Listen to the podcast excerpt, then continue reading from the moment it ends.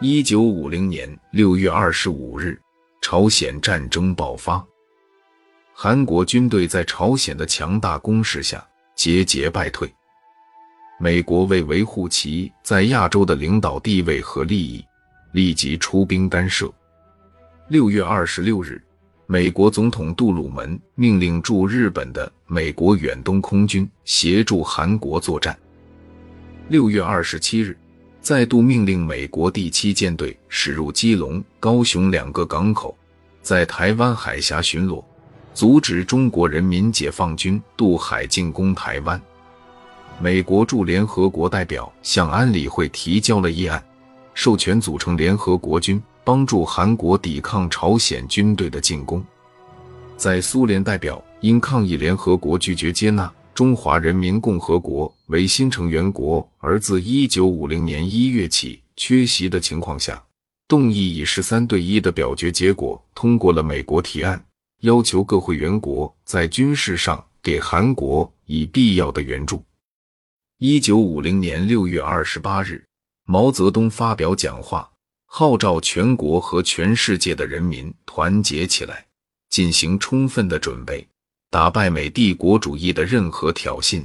同日，周恩来代表中国政府发表声明，强烈谴责美国侵略朝鲜、台湾及干涉亚洲事务的罪行，号召全世界一切爱好和平、正义和自由的人类，尤其是东方各被压迫民族和人民，一致奋起，制止美国帝国主义在东方的新侵略。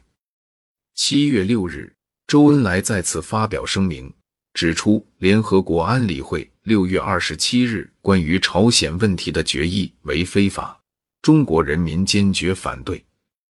一九五零年七月十日，中国人民反对美国侵略台湾朝鲜运动委员会在北京成立，并在十四日发出关于举行反对美国侵略台湾朝鲜运动周的通知，抗美援朝运动开始波及全国。形成第一个高潮。中央军事委员会根据毛泽东的提议，于七月十三日作出关于保卫东北边防的决定，抽调第十三兵团及其他部队共二十五点五万余人，组成东北边防军。后又调第九、第十九兵团作为二线部队，分别集结于靠近金浦、陇海两铁路线的机动地区。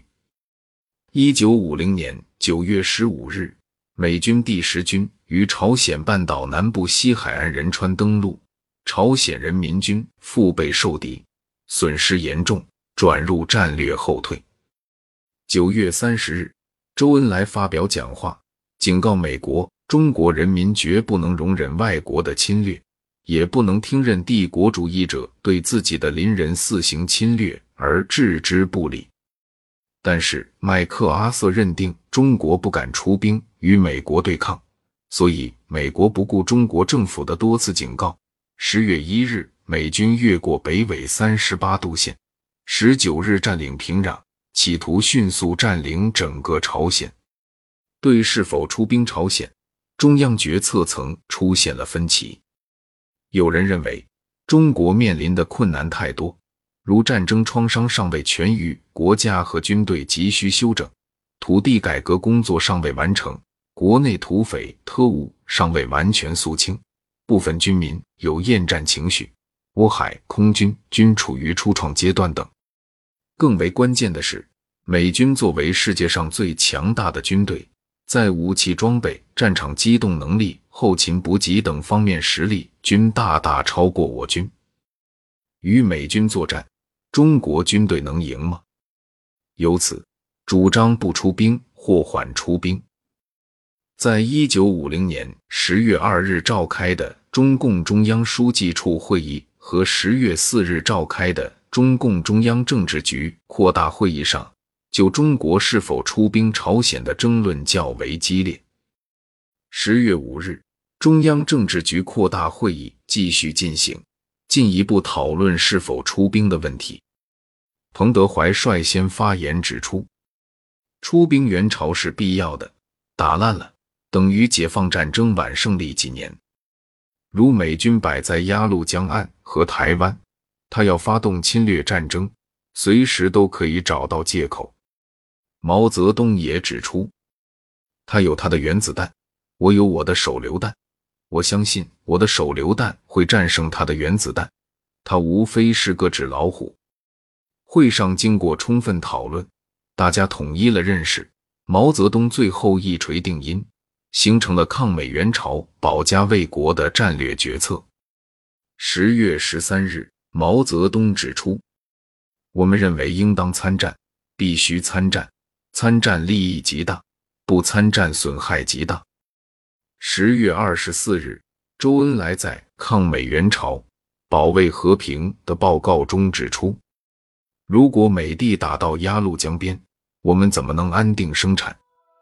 十月二十七日，毛泽东再次指出：“我们对朝鲜问题。”如果置之不理，美帝必然得寸进尺，走日本侵略中国的老路，甚至比日本搞得更凶。我们抗美援朝就是不许他的如意算盘得逞，打得一拳开，免得百拳来。我们抗美援朝就是保家卫国，我是不打无把握之仗的。这次派志愿军出国，我们中央一些同志经过周详的考虑研究。制定了持久战的战略，胜利是有把握的。尽管新中国刚刚成立，百废待兴，志愿军却仍然雄赳赳、气昂昂地跨过鸭绿江，参加抗美援朝战争。